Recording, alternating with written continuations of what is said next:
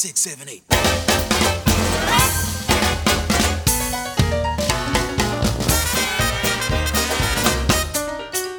Mange krediterer den tidligere redaktør for New York Sun, Charles Dana, for at have fundet på udtrykket The Windy City om byen Chicago helt tilbage i 1890. Her skrev han nemlig historien om, at Chicago var windy på grund af alle de politikere, der var fulde af varm luft.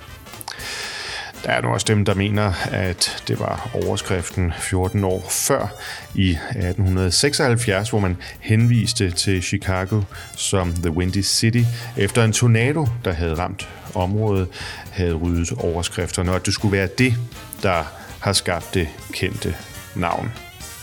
Mere oplagt, ja, især her fra mit hotelværelse på 21. etage, jamen der virker det, at det er vinden, at det er vejret, som har givet byen sit kaldenavn. Det blæser en del her i Chicago. Og i januar, ja, der er vinden ikke mildt indstillet. Det er kulden, der slår en som en hammer i det øjeblik, man kommer ud på gaden. Og fra mit værelse her på 21. etage, der kan jeg se ud over hele den sne- og isdækkede by, hvor folk de småløber nede langs de brede gader på jagt efter en åben dør eller andet, hvor man lige kan skutte sig og varme sig lidt. Udsigten er god her fra Ritz-Carlton, der ligger langs hovedgaden Michigan Avenue, og ud mod Lake Michigan, som jeg kan se fra mit værelse. Men øh, trods de 21 etager, så er øh, Ritz-Carlton langt fra byens højeste Nej, tværtimod. Et par kilometer herfra, der ligger, hvad der for en stund faktisk var verdens højeste skyskraber, Willis Tower, med sine 442 meter, der havde bygningen faktisk rekorden som verdens højeste i hele 25 år, med 110 etager, hvoraf de første begynder endda nede under jorden. Siden 1973, jamen, der har man så tilføjet antenner, som gav bygningen den samlede højde af 527. Et ganske imponerende monument, som jeg var nede og ikke bare kigge på her den anden dag, men også selvfølgelig måtte op i. Så man kunne kigge rigtig ud over byen. Men det er nu ikke for at se på bygninger, jeg er draget til Chicago. Byen er nemlig ikke alene windy. Den er også en af USA's største og mest kendte musikbyer. Hjemsted for One of the Big Fives, som USA's fem store symfoniorkestre kaldes, The New York Philharmonics, Boston Symphony Orchestra, Philadelphia Orchestra, Cleveland Orchestra og altså Chicago Symphony Orchestra. Det skal vi vende tilbage til. For byen har både orkestermusik, men også rigtig meget andet lækker musik at byde på. Som landets tredje største by, så øh, har den måske den næstmest betydningsfulde operascene i USA, efter Metropolitan selvfølgelig, der ligger oppe i New York, nemlig The Civic Opera House, også kaldet The Lyric Opera House, der faktisk ligger kun få blokke fra den enorme Willis Tower. Der er plads til 3.500 gæster, hvilket gør det til, tror jeg, det næststørste operaauditorium i Nordamerika, altså lige efter Metropolitan oppe i New York. Og det rummer ikke bare opera, men også balletten.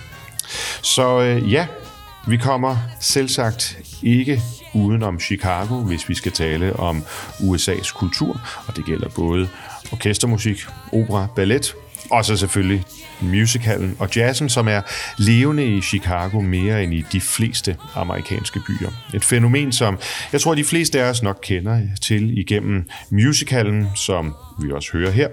Den har endda båret byen, byens navn, øh, og som jo foregår her i netop Chicago i en jazztid, hvor øh, egentlige, altså ægte kriminelle og forbrydere bliver omtalt og diskuteret, dokumenteret igen af journalisten Maureen Dallas Watkins igennem musicalen. Alt det og meget mere er Chicago, The Windy City, men også musikkens by, som øh, jeg netop derfor har valgt at aflægge et besøg.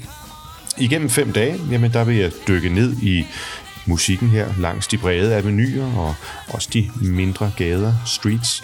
Og jeg vil i isnende kulde jage fra den ene varmestue til den næste sammen med byens øvrige indbyggere og turister for at dykke ned i byens rytmer og musik. Og som altid her i Kammertonen, ja, der er de, kære lytter, naturligvis inviteret med.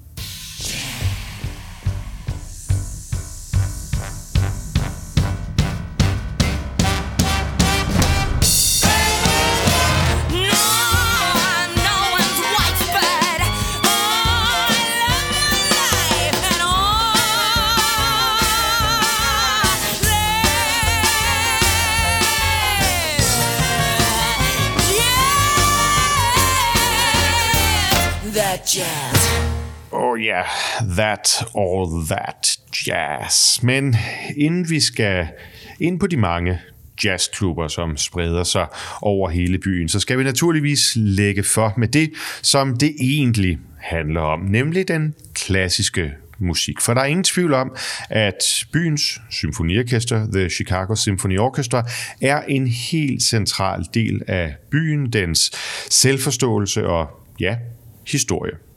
Det får man en fornemmelse af i det her efterhånden lidt bedagede interview helt tilbage fra 1951, hvor trompetisten Adolf Herzet forklarer om både sin rolle, men også betydningen af det orkester, som han spiller i, The Chicago Symphony Orchestra. Alene præsentationen af Adolf Sylvester, også kaldet Bot Herseth vidner om respekten for, ja ikke bare hovedtrompeten i orkestret, men, øh, men også øh, en helt central personlighed øh, for byen.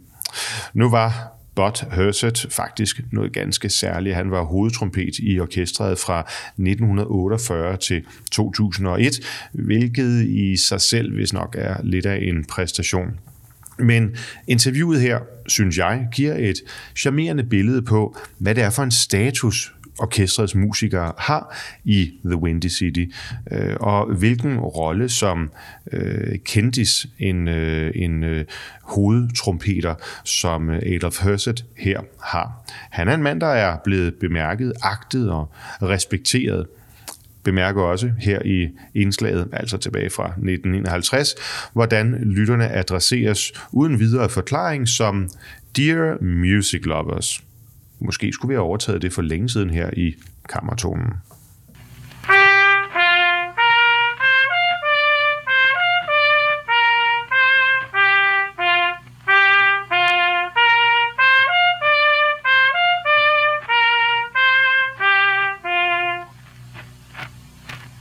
Thank you very much. We are here to bring you the story behind the music you love and to introduce you to the men who make that music at Orchestra Hall.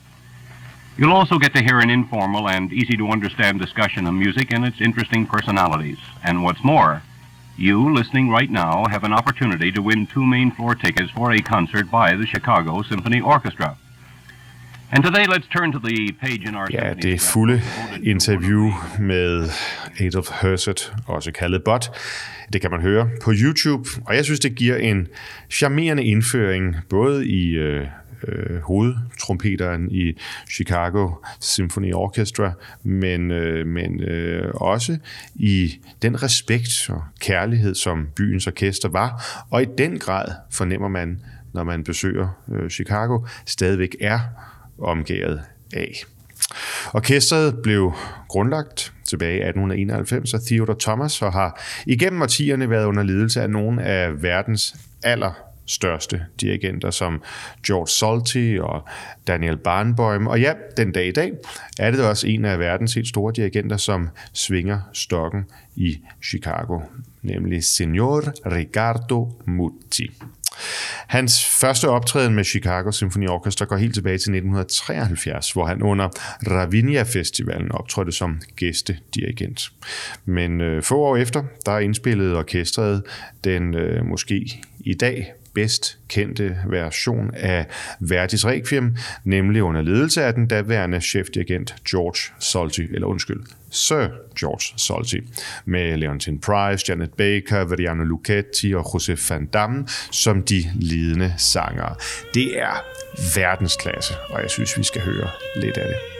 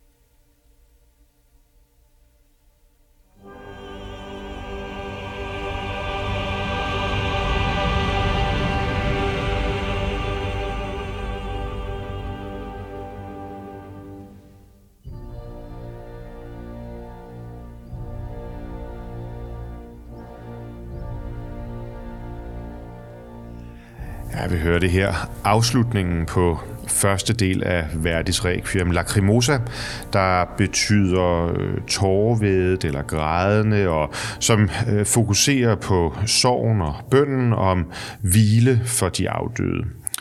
Øh, teksten til Lacrimosa er jo ligesom øh, de øvrige dele af Requiem øh, faste bestanddele, som komponisterne kan vælge til og fra, men her har vi at gøre med en øh, del fra Dies Irae, en midler, øh, middelalderlig latinsk hymne, som beskriver dommedag og ja, bønder for de dødes sjæle.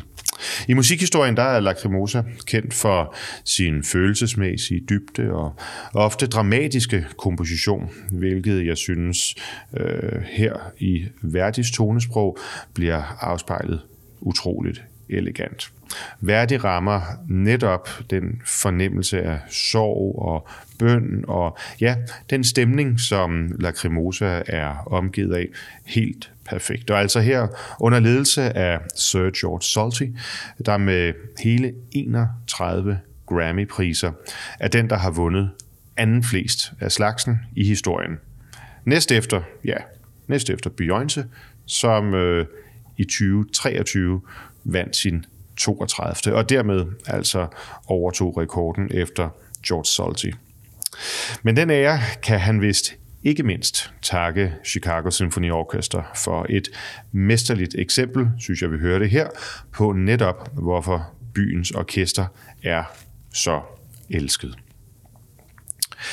Solti er som bekendt ikke i blandt os mere, men øh, helt tilbage i maj 20 eller 2008, der kom den karismatiske italiener uh, Muti til som uh, ny musikdirektør, godt nok. Først med virkning fra sæsonen 2010 til 11, hvor han altså har siddet på den uh, prestigefyldte post som byens måske fremmeste musiske uh, repræsentant i lige godt 15 år. Sidste år annoncerede han så, lidt uventet, at han vil stoppe som musikchef for byens orkester med virkning fra sæsonen, vi lige er kommet ud af, 21-23. Måske et udtryk for, at man skal stoppe, mens lejen er god. Den anerkendte musikanmelder Zachariah Wolfi har i hvert fald kaldt Mutis år i Chicago for, citat, en enorm succes og med urørte, men intense, kraftfulde, men yndefulde opførelser. Ja, det er store ord, og det dækker selvfølgelig både operaer, koncerter, kanoniske orkesterstykker, helt nyskreven musik og det, som anmelderen Wolfie kalder fortidens sjældenheder. Helt der slipper den 82-årige Mucci dog ikke byen. Han fortsætter nemlig i indeværende sæson 2024-25 som musikdirektør emeritus for livet. Det er dog alligevel en titel, der vil noget. Og han vil altså kunne findes ved lejlighedsvise optrædener her i byen ud for Kæmpe Lake, Michigan. Og det er der grund til at glæde sig over, som her, hvor jeg synes, vi skal høre hans indspilning af overturen til Verdis Nabucco med netop Chicago Philharmonic Orchestra, og altså under ledelse af Signor Ricardo Muti.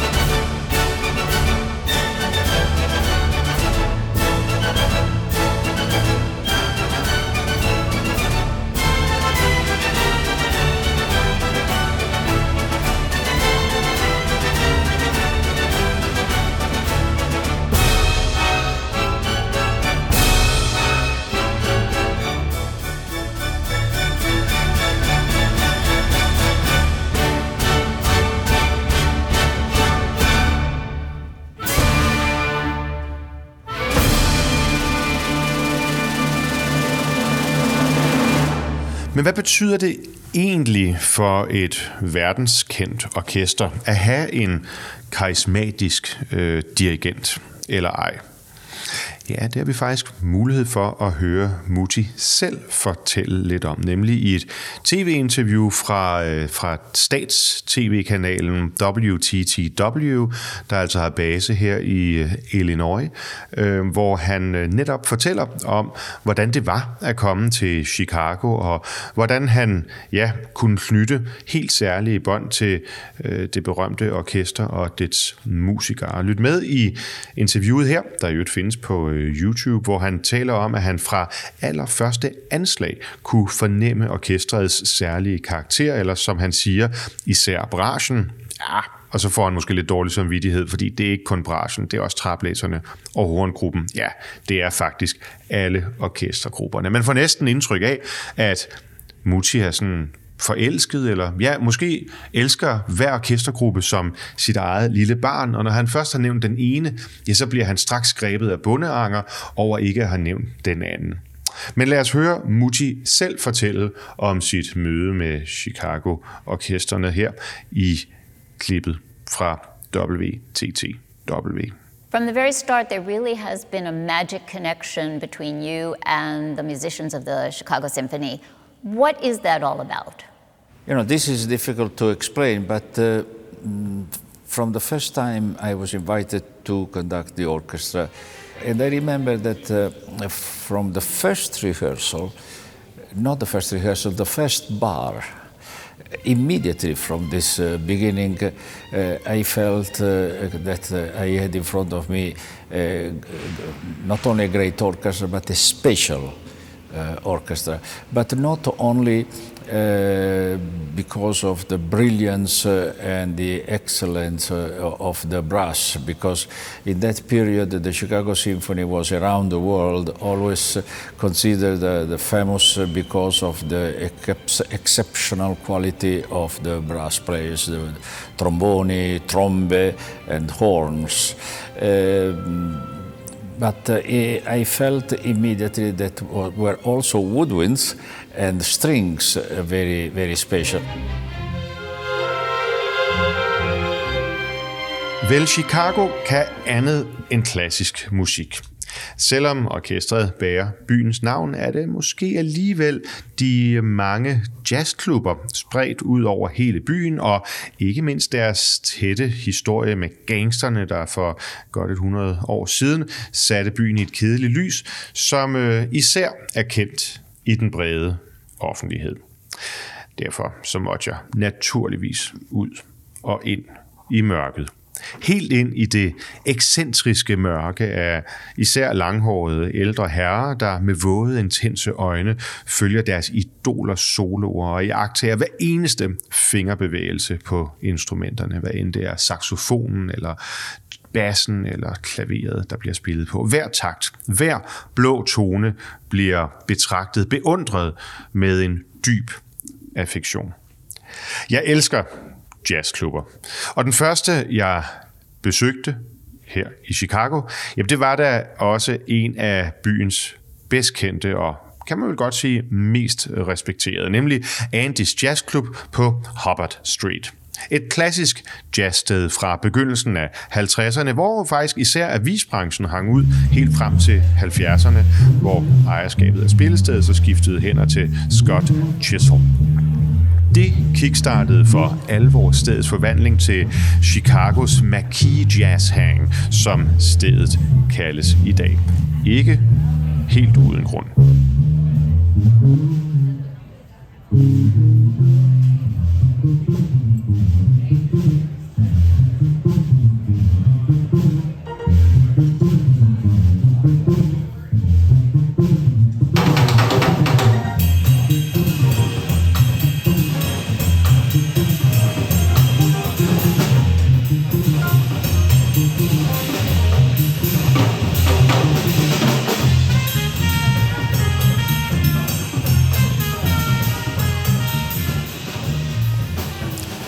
Den aften, hvor jeg besøgte Andy's Jazz Club. Der spillede bandet The Elected. Øh, det gør de vist hver anden torsdag, og stemningen emmer af forventning og spænding, når man kommer ind sådan lige før det skal til at begynde.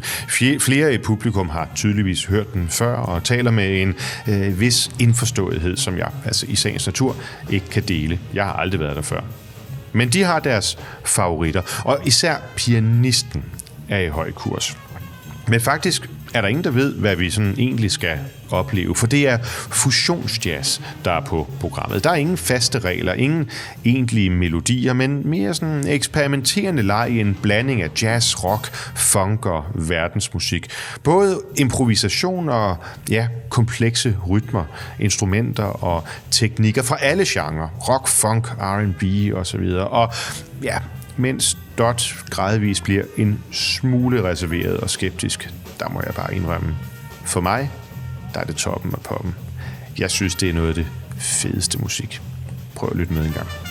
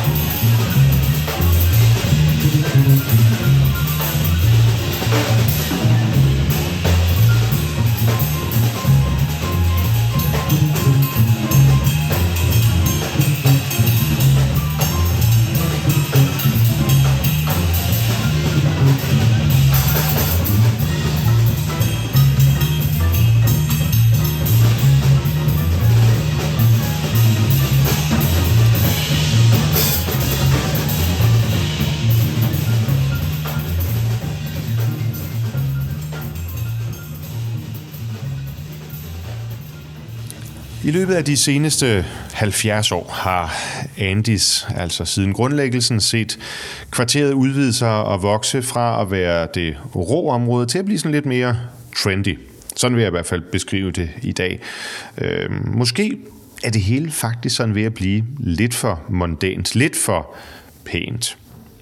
Dagen efter besøget hos Andy, der søger jeg derfor uden for byen op langs Lake Michigan til en bydel, hvor øh, også i sin tid Al Capone søgte tilflugt, når der blev bare lidt for varmt i downtown Chicago. Op til stedet Green Hill, der ligger sådan 10 km uden for byen, men som vi nemt når med en taxa. Der er nærmest ingen trafik, måske på grund af den isnende kulde udenfor, som kun føles endnu koldere her ud til vandet, hvor vinden slår hårdt fra sig. Vi ankommer til den historiske jazzklub lidt sent. Musikken er allerede gået i gang kl. 20, men vores middag og ja, måske også lidt den manglende lyst til at skulle ud i kulden igen, ja, det gør, at vi først er fremme ved The Green Mill omkring halv 11. Der er showet godt i gang, og vi må vente et kvarters tid udenfor på at komme ind. Andre gæster skal forlade stedet først. Så vi står ude i kulden, men nu er vi her. Og vi bider frosten i os, mens vi kigger ind af vinduerne, som er tæt dukket til et af byens mest ikoniske steder.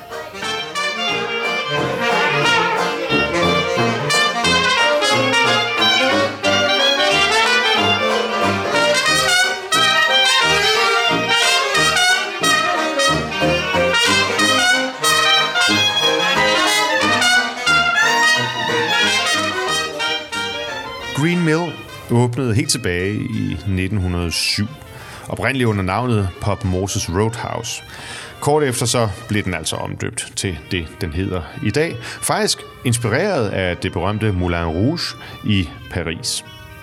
Formålet var oprindeligt både dans og musik, men øh, op igennem forbudstiden der i 20'erne, der blev stedet et øh, populært øh, tilflugtssted, især for gangster, og derfor er stedet i dag også meget tæt forbundet med især Al Capone, hvilket øh, udsmykningen rundt i lokalet i høj grad bærer præg af. Man er ikke flov over i dag at blive associeret med denne øh, vanekriminelle, Tværtimod, det lader til, at en celebrity, det er en celebrity. Det siges, at Capone havde et yndlingsbord med god udsigt til både ind- og udgang, hvilket gjorde det lettere for ham at holde øje med, om politiet eller nogle af de konkurrerende bander kom. Nå, men tiden gik, Capone røg i fængsel, forbudstiden hørte op, og øh, efterhånden jamen, så blev Green Mill et øh, centralt spillested for jazzmusik. Og det er ikke fusionsjazz, men det er netop tidens musik fra 40'erne og 50'erne, som man stadig den dag kan lytte til. Og der er langt fra fusionsuniverset hos Andis og så helt herop. Men et må man altså give stedet. Man har i den grad formået at bevare sin vintage, sin charme og atmosfære med den indretning, som der er i dag, og i den grad giver billeder tilbage fra jazzens gyldne æra. Jeg kan se på Dot, at det her, det er lidt mere hendes stil. Og ja, det er ikke bare hendes, jeg kan også godt lide det, og jeg kan se, det er et lækkert, populært sted for live jazz generelt, som øh, trækker både lokale og turister til. Ikke mindst den aften, hvor vi besøger stedet. Og ja, jeg kan bestemt anbefale alle jer, kære lyttere, at gøre det samme.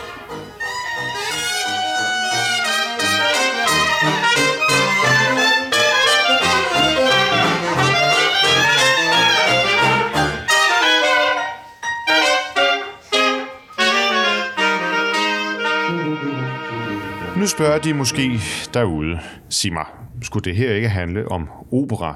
Er det ikke hele ideen med kammertonen? Og naturligvis er det det.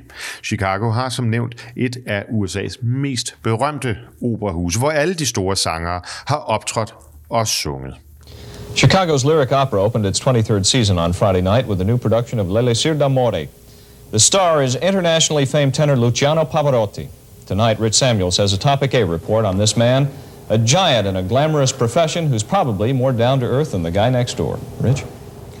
Don, if Luciano Pavarotti Ja, de har sunget her alle sammen. Scotto, Domingo, Sutherland, Battle, Callas og selvsagt kongen af det høje C, da han måske på højden af sin karriere turnerede verden rundt med Elisir d'Amore, elskovstrikken af Donizetti.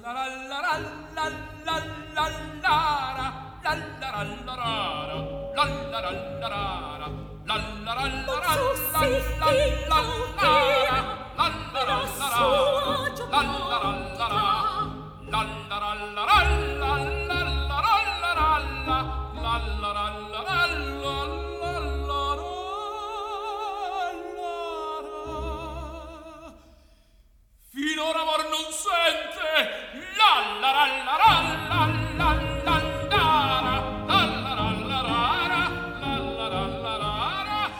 Historien om den unge og ja, naive bondeknægt Nemorino, der er forelsket i den smukke og velhavende Adina, men desværre ikke kan se sine følelser gengældt. En dag kommer charlatanen ved navn Dr. Dulcamare og sælger Nemorino en såkaldt elskovstrik. I virkeligheden der er det sådan set bare en flaske billig vin, men Nemorino drikker den troskyldigt overbevist om, at det vil gøre Adina forelsket i ham. Om det lykkes, det må I selv opleve. Det vi hører netop her, jamen det er scenen, hvor Nemorino har indtaget elskovstrikken, Bordeauxen, men øh, hvordan det hele ender, det vil jeg ikke spolere. Jeg synes tværtimod, at de kære lytter skal finde dem en opsætning af Donizettis charmerende komedie et sted på en scene nær dem, og så selv opleve, hvordan komedien den ender. Her der hører vi den i noget nær den perfekte version, vil jeg tillade mig at sige, med Kathleen Battle og Luciano Pavarotti, som, ja, altså netop på The Lyric Opera i Chicago sang disse toner.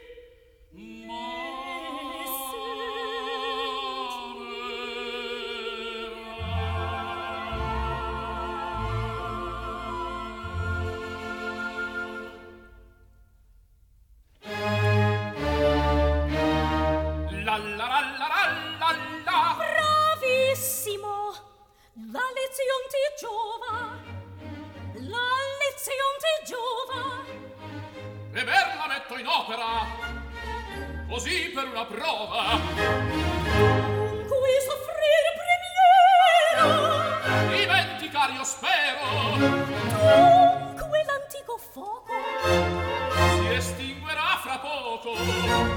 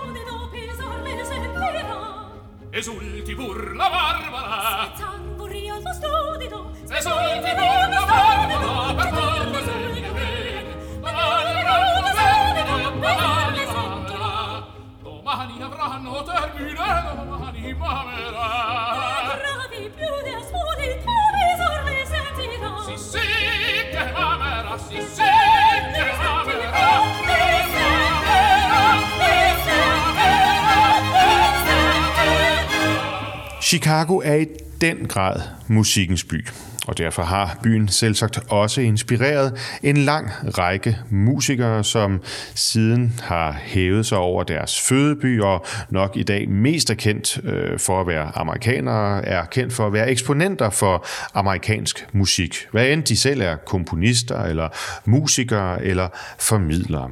Eksempelvis er både John Alden Carpenter, der er vist mest er kendt for at blande sine amerikanske folkeelementer med den klassiske musik, og ikke mindst den senere kvindelige komponist Augusta Reed Thomas, begge født i byen, og ja, især sidstnævnte har en tæt, tæt tilknytning til Chicago Symphony Orchestra, ligesom byen kan prale af navne som Faye Clayson, George Flynn, Leo Sowerby og mange andre. Jeg synes derfor, at det vil være på sin plads at afrunde denne lille femdages rejse rundt i The Windy City, netop med en af byens egne musikalske stoltheder, nemlig John Aldens Carpenters Adventures in Perambulator, tror jeg nok, det udtales. Det skulle i hvert fald betyde barnets eventyr i en barnevogn.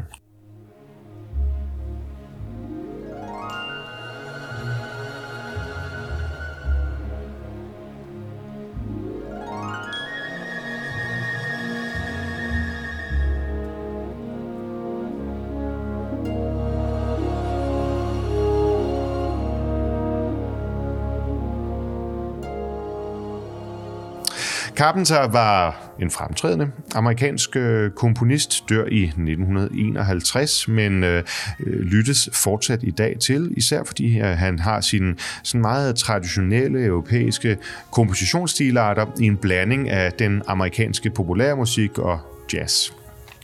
Han blev øh, født i øh, Park Ridge uden for Chicago.